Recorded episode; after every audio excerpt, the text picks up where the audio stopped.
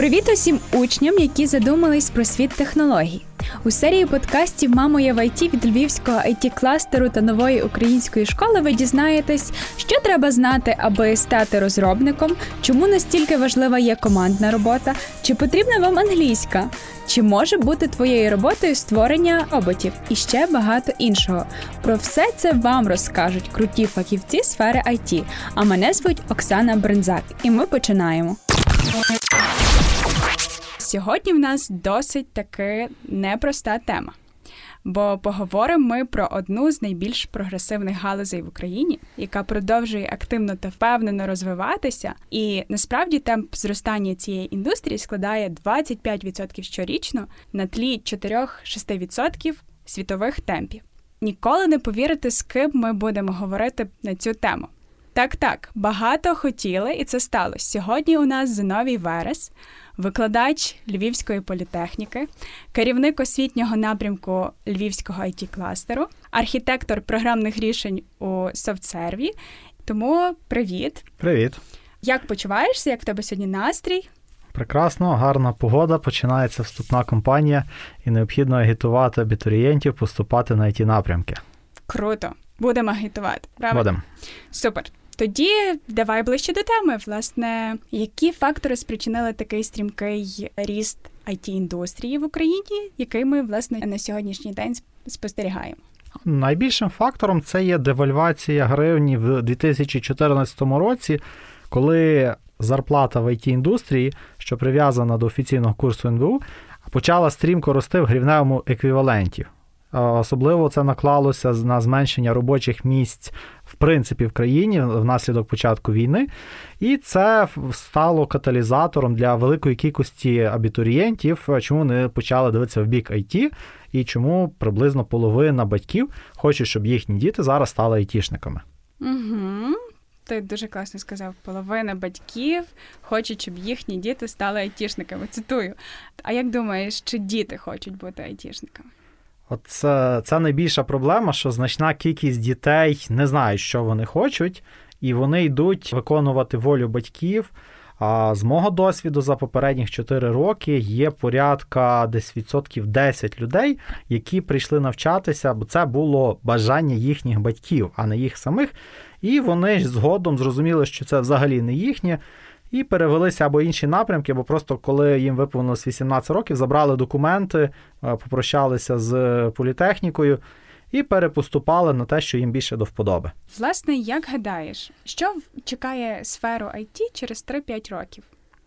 Важко спрогнозувати. Ну, взагалі, саме цікаві статті читати це прогноз, а що буде з IT через 5 років, які писали в 2014-15 роках. Угу. В принципі, ніхто і рік тому не міг передбачити, що ми зіткнемося як світ з таким викликом, як коронавірус. А якщо дивитися от в розрізі сучасної моделі, де ми зараз знаходимося, то найбільш ймовірно, що IT буде потребувати все більше більше людського ресурсу, і it рішення будуть впроваджуватися все більшу кількість напрямків, а так, щоб зменшити залучення людей або мінімізувати кількість людей, які мусять виконувати якусь роботу одночасно. Угу. Власне, часто в IT можна почути, що реально є брак спеціалістів проблема найму насправді є доволі гострою, але в той же час е, знайти роботу чи взагалі потрапити на позицію джуна чи трині практично нереально. Чи це справді брак спеціалістів, чи реально ринок є перенасиченим? Є брак спеціалістів, власне, тих людей з якісною базовою освітою, а яких немає потреби додатково донавчати самим компаніям. Станом на зараз велика кількість випускників, ну фактично 4 роки, просиділи в університеті, Нічого цікавого чи потрібного вони не вивчили і безуспішно намагаються попасти в it компанії. І фактично цей інтерес з боку it компаній і велика кількість цих бажаючих спричинили активний ріст всеможливих курсів, які обіцяють за три місяці золоті гори. І там так само є невисокий показник, скільки змогло цих випускників курсів попасти в it компанії. Окей, зараз дуже таке провокативне запитання: проти курсів чи за курси? Залежить від е, самих курсів. Тобто є дійсно якісні курси Вони є у Львові, наприклад, Львів IT School. Є дуже багато курсів, е, де викладають люди, які ніколи не мали стосунку до програмування. Тобто вони прослухали курси, потім починають це викладати. І більшість е, людей, які йдуть на курси, попадають все-таки на ці курси одноденки, втрачають свої кошти і потім е, безуспішно намагаються попасти в it індустрію На жаль, в них це не виходить, оскільки актуальних знань вони не отримують. Але цей, е, що дивно, оцей розводняк, цей МММ в освіті, він продовжує з МММ в курсах, вони продовжують жити, існувати і заманювати все нових і нових бажаючих відчути оцей велику славу, великі гроші в ІТ всього-навсього за буквально три місяці. Знаєш, я думаю, що це обумовлено тим, такою прям бульбашкою позитиву, знаєш, плюшками. От дивіться, IT так класно. Мені здається, що не всі розуміють глибину. І, власне, чому не розуміють, бо є певний стереотип. так? Існує стереотип, що там it е, спеціалісти приходять зранку, їм там намазують е, грінки, не знаю, лососем, не знаю, щось таке смачне їм дають. І що це заключається в тому, що ти просто насолоджуєшся, кайфуєш і отримуєш бабло. А як насправді? Ну тобто, розкажи як детальніше, от твій перший момент як ти починав свою роботу е, в ІТ, що було насправді? А давайте так розділимо це на дві частини. Перше, uh що відбувається, тобто це зовнішнє представлення it індустрії, а потім е, підемо до питання, як ми починали. uh А так, it е, компанії зараз дуже і дуже сильно балують своїх працівників. Тон задають не українські компанії, тон задають е, великі корпорації, такі як Google, такі як Facebook, Amazon, які створюють е, максимально сприятливу робочу атмосферу в офісі, можна кататися на скейтах, е, це наявність харчування. Ж таки, треба сказати, це в минулому часі, бо станом на зараз майже всі офіси закриті, працівники працюють з дому. Але е, фокус, який роблять великі корпорації, щоб людина зранку могла прийти на кампус і всі свої потреби закрити в цьому кампусі, тобто і харчування, і розваги, і зосередити свою розумову активність на виконанні актуальних завдань. Очевидно, що українські компанії Українські компанії переважно працюють на американських замовників, також е, деякі з цих елементів переносять. І не просто так, бо так роблять великі компанії, а і за того, що йде конкуренція за працівників. Тобто кожен намагається зробити якомога цікавіший офіс, е, печеньки, змагання на найсмачнішу каву. Лише заради того, щоб було якомога більше там нематеріальних таких зачіпок, чому людина хоче залишатися подовше в цій компанії. Чому так, якби дивитися в перспективі відбувається? Дуже просто. Велика кількість людей після певного періоду перебування в Україні розуміють, що робота є одноманітна, і вони починають заглядати, шукати варіанти переїзду за кордон. І десь порядка 5-8% айтішників щороку приїжджають за кордон і Заважте, переїжджають не найгірші, а переїжджають найкращі, самі активні, які становлять ядро для компанії, ну, навколо якого цей вулик весь тримається і е, може заробляти кошти. Ну, Відповідно, компанії оцей момент від'їзду намагаються якомога пізніше відтермінувати, щоб люди залишалися подовше. Угу, Тоді я тебе е, випереджу і хочу запитати, власне, наскільки я розумію, умови праці за кордоном і в Україні не відрізняються? Чи таке відрізняється? В великих компаніях Україні і в компаніях за кордоном аж такої відмінності немає. Тобто, та, в деяких компаніях за кордоном е, є безплатне харчування. Тобто в Україні можна вийти коло офісу компанії або в офіс компанії є доставка, можна замовити і навіть нічого не готувати, вийти в обід і е, поїсти. А в деяких країнах може бути більша кількість відпусток в порівнянні з Україною. Але це є, скажімо так, мінорні зауваження, які перекриваються дуже простим одним аргументом це оподаткування.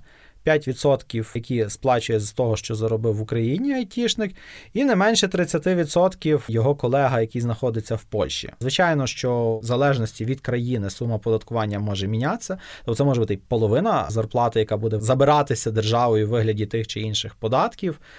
В Україні таких кейсів немає. У нас фактично 5% з того, що заробив, віддав державі, і решта 95% грошей твої. Окей, давай зараз так трішки детальніше про спектр умов, які надає it галузь для своїх працівників. така середньостатистична, хороша компанія. Можливість працювати з дому. Ну, це дійсно круто. Ну, насправді це круто. Мені було дуже легко переключитися в режим праці з дому, тому що в офісі протягом останнього року я бував іноді там раз в тиждень. А були місяці, коли я приїжджав в офіс лише фактично з одною метою на один день це оплатити за парковку коло офісу. Угу. Ти оплачував за неї навіть на карантині. Зараз вже ні, тому що карантин затягується. Повернення в офіс в it компаніях буде не швидко. Тобто, станом на зараз, знаєте, компанія Google сказала, що найближчий рік люди будуть працювати з дому. Тобто до середини 2021 року люди працюють з дому. Десь буде така сама ситуація в Україні. Тобто в зимовий період вірус явно не піде на спад. Тобто, швидше він міг зменшити своє розповсюдження влітку. Тому більшість плюшок, які зараз є, ну тобто, що може отримати людина, якщо вірус пройде, і ми вернемося в офіс. А перш за все, це класний офіс, це зручні робочі місця, це печеньки, чай, кава, це можливість побалакати зі своїми колегами в офісі, обмінятися якимись там технічними, нетехнічними новинами чи новинками. Це можливість поїздок за кордон, це відрядження. Дуже часто відрядження відбувається таким чином, що коли хтось летить в Штати, то намагається вилетіти в п'ятницю, щоб мати суботу-неділю для того, щоб хоч якось потусити. Не потусити, а щоб хоч якось організм призвичається до цього суву часу, це побороти джетлег. Угу. Очевидно, що люди використовують цей час, щоб потусити або подивитися щось цікаве. Особливо, якщо це є подорож там в Сан-Франциско чи Нью-Йорк, навіть невеликі американські міста, ну невеликі в порівнянні там uh-huh. з Нью-Йорком, так само є багато цікавого. В Штатах практично неможливо бути без машини. На відстані 3-4 годин їзди можна попасти в один з національних парків, вони дуже красиві в Штатах. Стосовно Європи, так само. Ну, з Європою трошки інакше, там, як правило, приїжджаємо в понеділок або в неділю, часу є дуже мало, тому що відстань така далека, немає цього джетлегу. Ну і банально не хочеться витрачати ці вихідні, які можна побути вдома з сім'єю, для того, щоб посидіти в готелі, готуватися до зустрічі з замовниками.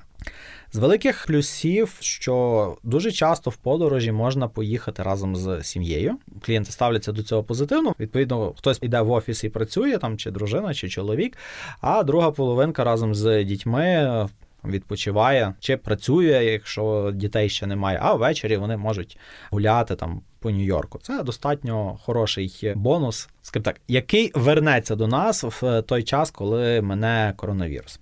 Окей, ну я думаю, що чимало наших слухачів, почувши це, ще більш змотивувалися. І хочу запитати тебе, де і як власне потрібно навчатися, аби зі старту отримати класну базу знань і після цього потрапити на роботу. А я би тут трошки переформулював питання. Тобто, як би я обирав, де навчатися? Бо твоє питання більше передбачає тобто, подачу на агітацію. Спочатку більше би. Викрив мене, отак. Ну, скажімо так, е, коли я поступав, то моїм критерієм вступу було наявність слова комп'ютер в назві спеціальності, куди я збираюсь поступати. Ну, я тоді того навіть слова не знав спеціальність. Тобто я поступав на щось, де в назві є слово комп'ютер. Тобто я не розбирався факультети, кафедри, а політехніка, комп'ютеризовані системи управління автоматики. Хм, Слово комп'ютер є, значить, мене там навчать програмувати. І в мене було дуже велике розчарування десь після. Перших двох семестрів навчання, це була перша зустріч з куратором. Він приходить, оголошує назви предметів, а в них слово комп'ютер і програмування не дуже є. Тобто, взагалі їх немає. Було відчуття, що десь мене так обдурили. І та насправді з програмуванням було дуже і дуже мало що пов'язане. Тобто я вивчав багато по автоматиці, як комп'ютер виконує ділення цифр, як там мотори крутяться. Але ці знання вже були застарілі, ну так, років на 30. Це було майже 20 років тому. Тобто це знання 70-х, 80-х років, які в принципі вже не актуальні. Тобто, десь перше, на що би я рекомендував звернути увагу, навіть не стільки на назву, а на присутність. Цього університету і напрямку, на який ви хочете поступати в соціальних мережах. Ну, тобто сторінка mm-hmm. в соцмережах, Facebook, Instagram. Зауважте, е, що більшість університетів будуть присутні в Фейсбуку, не в Інстаграмі. Тобто в Інстаграмі в них присутність буде невелика. Це пов'язано з тим, що справді на підтримку соцмереж витрачається багато часу, і ставити цікавий контент і в Інстаграм, і в Фейсбук одночасно це достатньо накладно. То банально ця робота попадає на когось, хто робиться на волонтерських засадах, в нього не безлімітно часу. От і вже наявність соцмереж це перший великий плюс, який треба ставити айтішній програмі. Якщо айтішна програма не має своєї Фейсбук-сторінки, або цей напрямок, куди ви хочете вступати, це Я вже думаю... велетенський мінус. Тобто ви викреслюєте цю цей напрямок зі свого списку зацікавленості зразу ж. От. І відповідно наявність цієї сторінки в соцмережах і активність зараз під час вступної кампанії дозволить вам розібратися з наступними пунктами.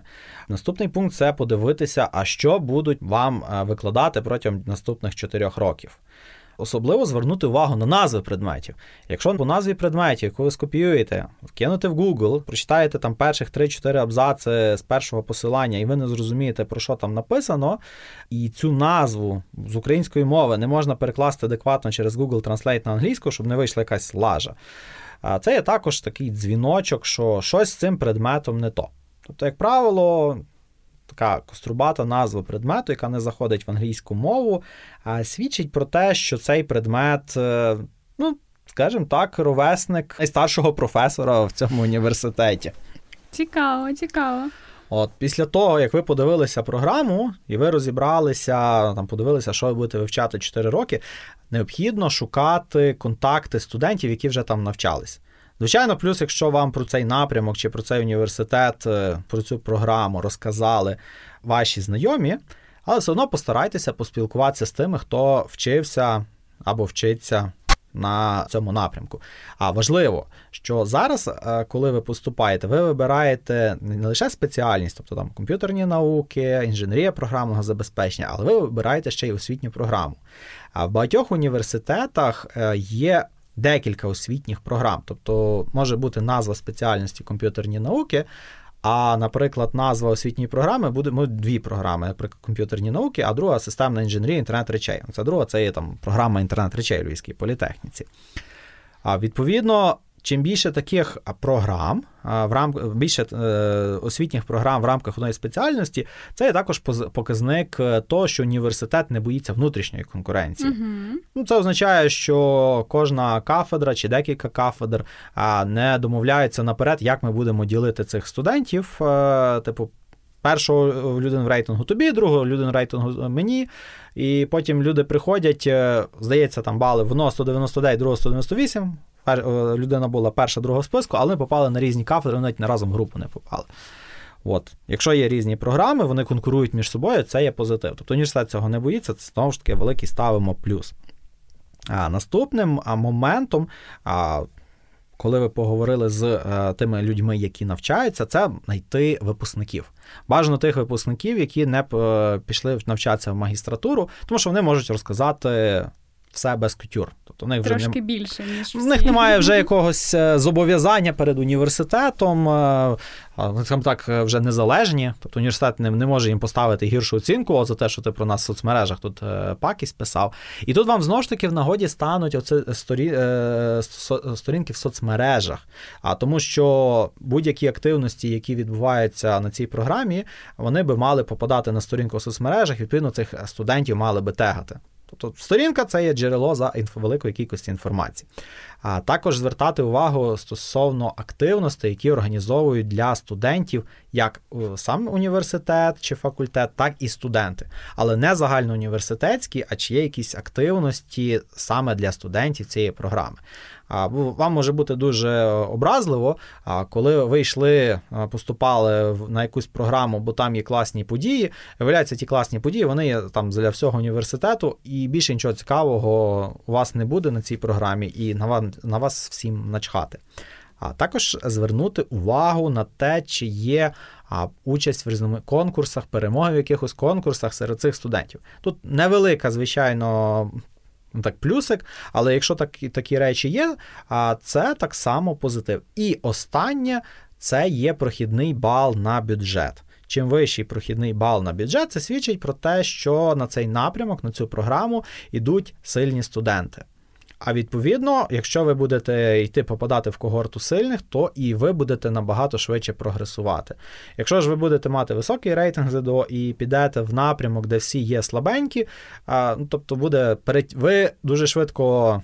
Свою цю е, силу втратите, ви будете бігти десь на такому самому рівні, як і загальна маса. Тобто ви будете бачити, що вам не треба багато зусиль, Відповідно, ви легко отримаєте диплом і потім стикнетеся з цією проблемою, про яку ми на початку говорили. Випускників багато, а роботу знайти угу. можуть мало.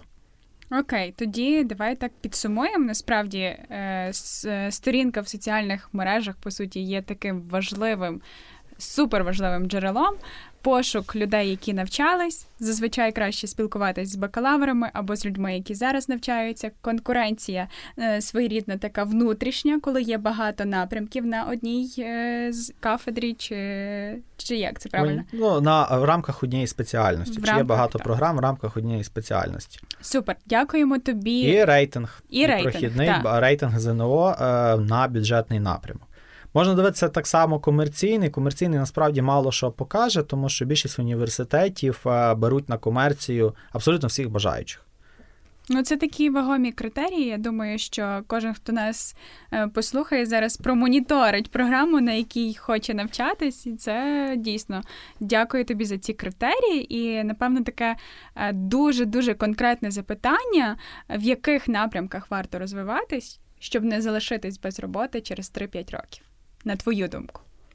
Фактично, я би рекомендував зайти на сайт, який запущений львівським it кластером IT Future Lviv.ua. Там є посилання на програми, які запускає кластер. От, Подивитися їхній е, фокус. І фактично в цьому фокусі треба тримати ніс повітру на, на, на, на найближчий час. А очевидно, що бази, базове програмування, знання мови програмування, алгоритми, то, що було актуально 40 років тому є актуальним і досі. А зараз дуже активно буде розвиватися напрямок інтернету речей, особливо в час коронавірусної кризи, тому що все більше і більше компаній, ми говоримо mm-hmm. про промисловість, намагаються зменшити потребу одночасного перебування великої кількості людей на своїх виробничих лініях. Так само інтернет речей в медицині. Ну тут надзвичайно критично якщо ми зможемо не замість там 50 людей, а тримати лише одну людину, яка буде контактувати з хворими. Тому що чим менше людей контактують з хворими, тим менше ризик, що вони захворіють. Ну це банально економить е, час і гроші усіх, е, всіх навколо. Ну і також дає додаткову можливість відпочинку для лікарів, які зараз надзвичайно відчувають оцей тиск. А наступний напрямок це є напрямок штучного інтелекту. Тут зроблю знову ж таки таке ліричне відхилення. От зараз, коли говорять про штучний інтелект, е, то вважають, що комп'ютер стає розумніший за людину. А це трошки не так. Тобто всі ці алгоритми, які зараз є реалізовані під оболонкою штучного інтелекту, вони лише швидше можуть виконати ту роботу, яку робить і людина. Тобто на даний момент е, ніякого штучного інтелекту як такого не існує, або ми не домовилися, як ми можемо виміряти людський інтелект. Угу. А якщо ми не домовилися, що що таке входить людський інтелект, то ми не можемо сказати, чи в нас вийшов штучний інтелект, похожий до людського.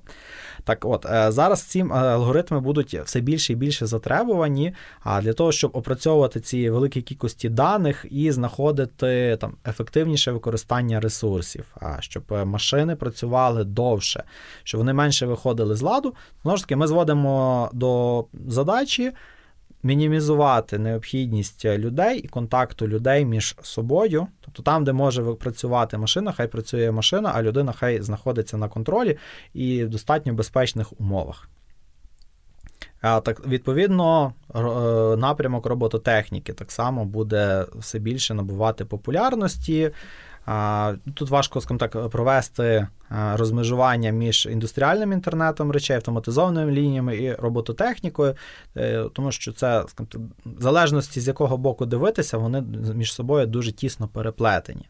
Я так тебе слухаю, слухаю, і розумію, що ти такий спойлер робиш нам на наступний подкаст, бо власне ми будемо говорити про найсучасніші напрямки в ІТ і які будуть найпопулярнішими. Тому ми далі згадаємо. Обов'язково залишайтесь з нами. Наступному е, випуску ми проговоримо про AI, і про інтернет речей, і про купу купу всього. А зараз мені дуже цікаво дізнатись у тебе архітектор програми, програмних рішень. Хто це? А це людина, яка відповідає за те, як е, так буде розроблятися певне програмне забезпечення. Тобто, коли ми подивимося на програмне забезпечення, ми хочемо, щоб воно було класне, воно швидко працювало, там був е, були ті функції, які нам потрібні.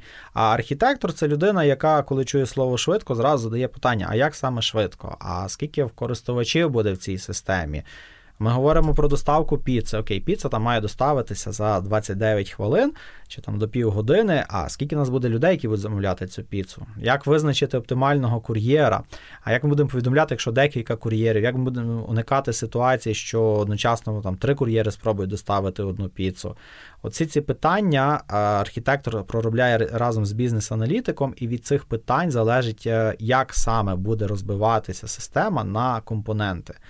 Е, то також е, як саме ми будемо розгортати цю це рішення. Тобто зараз дуже популярний напрямок е, хмарних обчислень.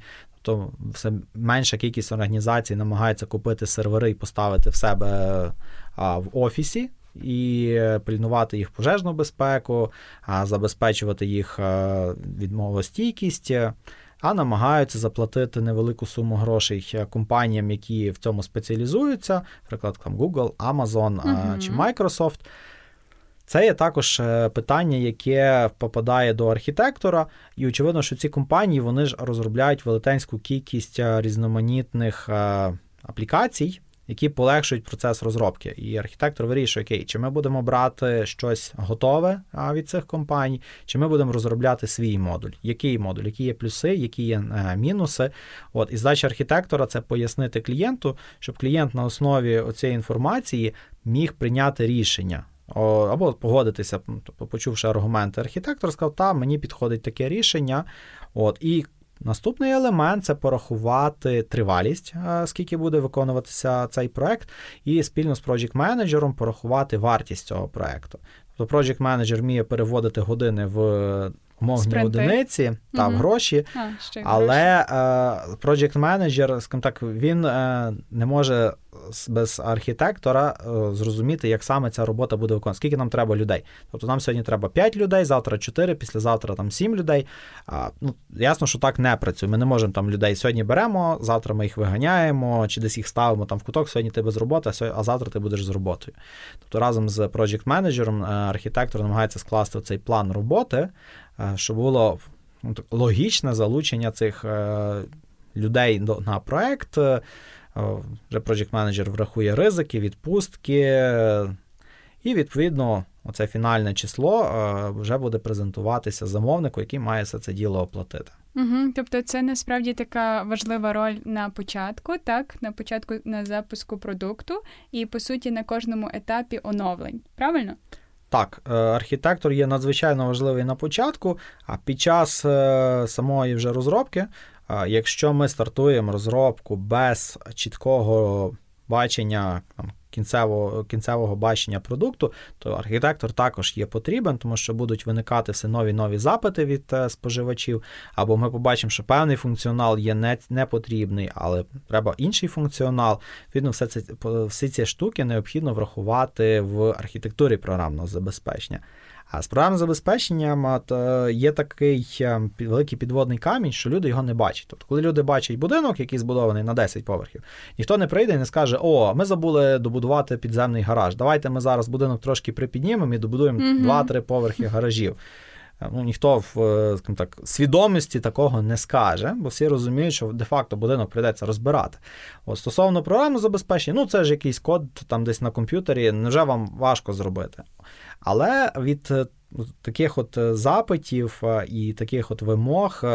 Дуже буде мінятися кінцева вартість. Тобто задача архітектора зробити не ідеальна, там як має виглядати ця система, а зробити таким чином, щоб вона відповідала поточним вимогам і могла витримати зміни хоча б найближчих 5 років. Mm-hmm. Ну, Чим більше може витримати програмне забезпечення змін таких кардинальних. О, сьогодні добудовуємо під три поверхи підземного гаражу, а завтра буде не 20 поверхів, а 40, а післязавтра давайте ми там вітрячок на на 20-му поверсі на два поверхи поставимо. Тим буде дорожче рішення.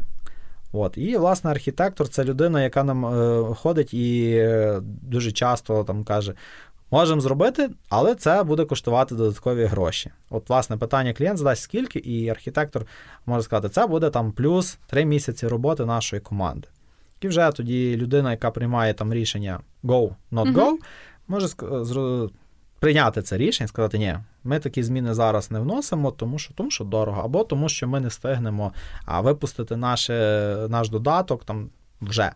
От прийшов коронавірус, і всі е, сіли по домах. Думали, що це на три тижні. Потім виявляється, що це не на три тижні, нікуди вірус не дівається, і тут компанії розуміють, що їм треба онлайн-продажі. Давай поки що з цим зупинимось, бо нам ще треба буде мінімум три епізоди, щоб про це все розказати. На жаль, Окей. на жаль, наш час не гумовий, тому хочу запитати тебе таку річ. Ти вже згадав, що е, власне.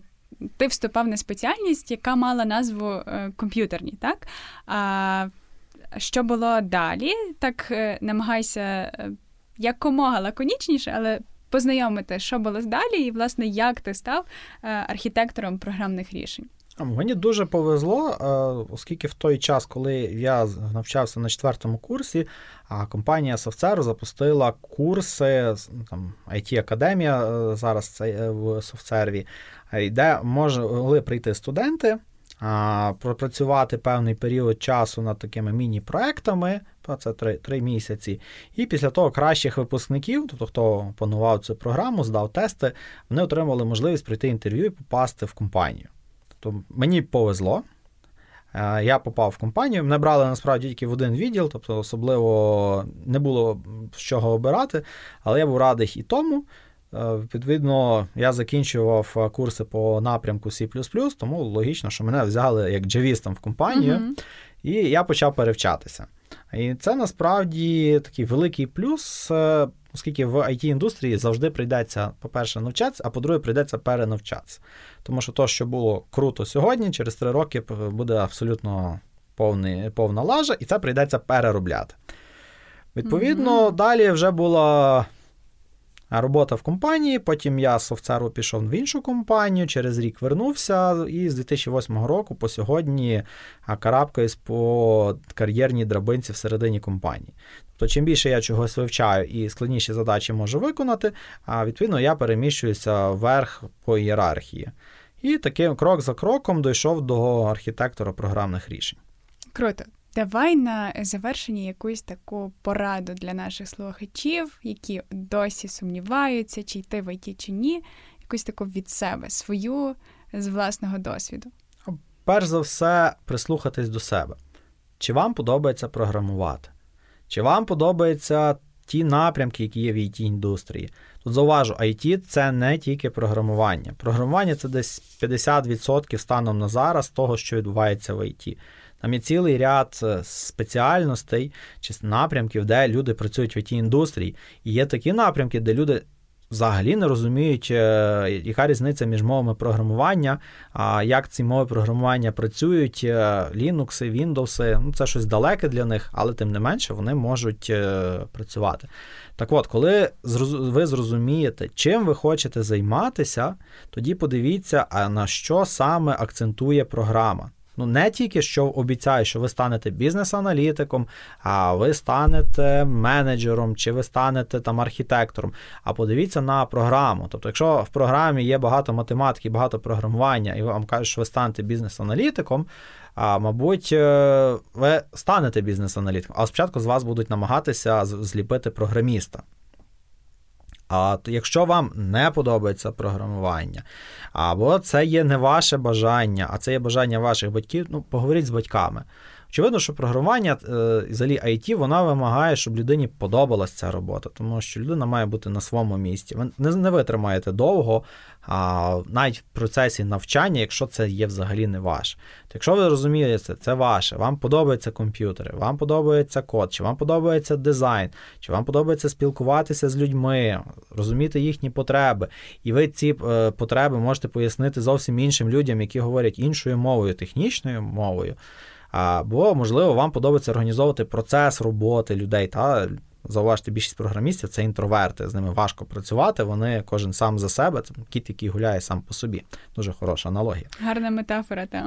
От якщо вам подобається це, тоді намагайтеся знайти такий напрямок, таку спеціальність, яка максимально близька до вашого внутрішнього відчуття, що оце то, що чим я хочу займатися. У нас велика проблема в Україні, що люди дуже мало дають відповідальності своїм дітям. Батьки дуже мало відповідальності дають на своїх дітей і намагаються максимально довго їх опікати. Відповідно, на першому курсі, коли цей режим опіки 24 на 7 е, зменшується, велика кількість людей просто не знає, що робити з цією свободою, і нею користуються явно не з метою навчання, намагаються отримати від життя все, ну і пролітають е, в результаті на першій або другій сесії.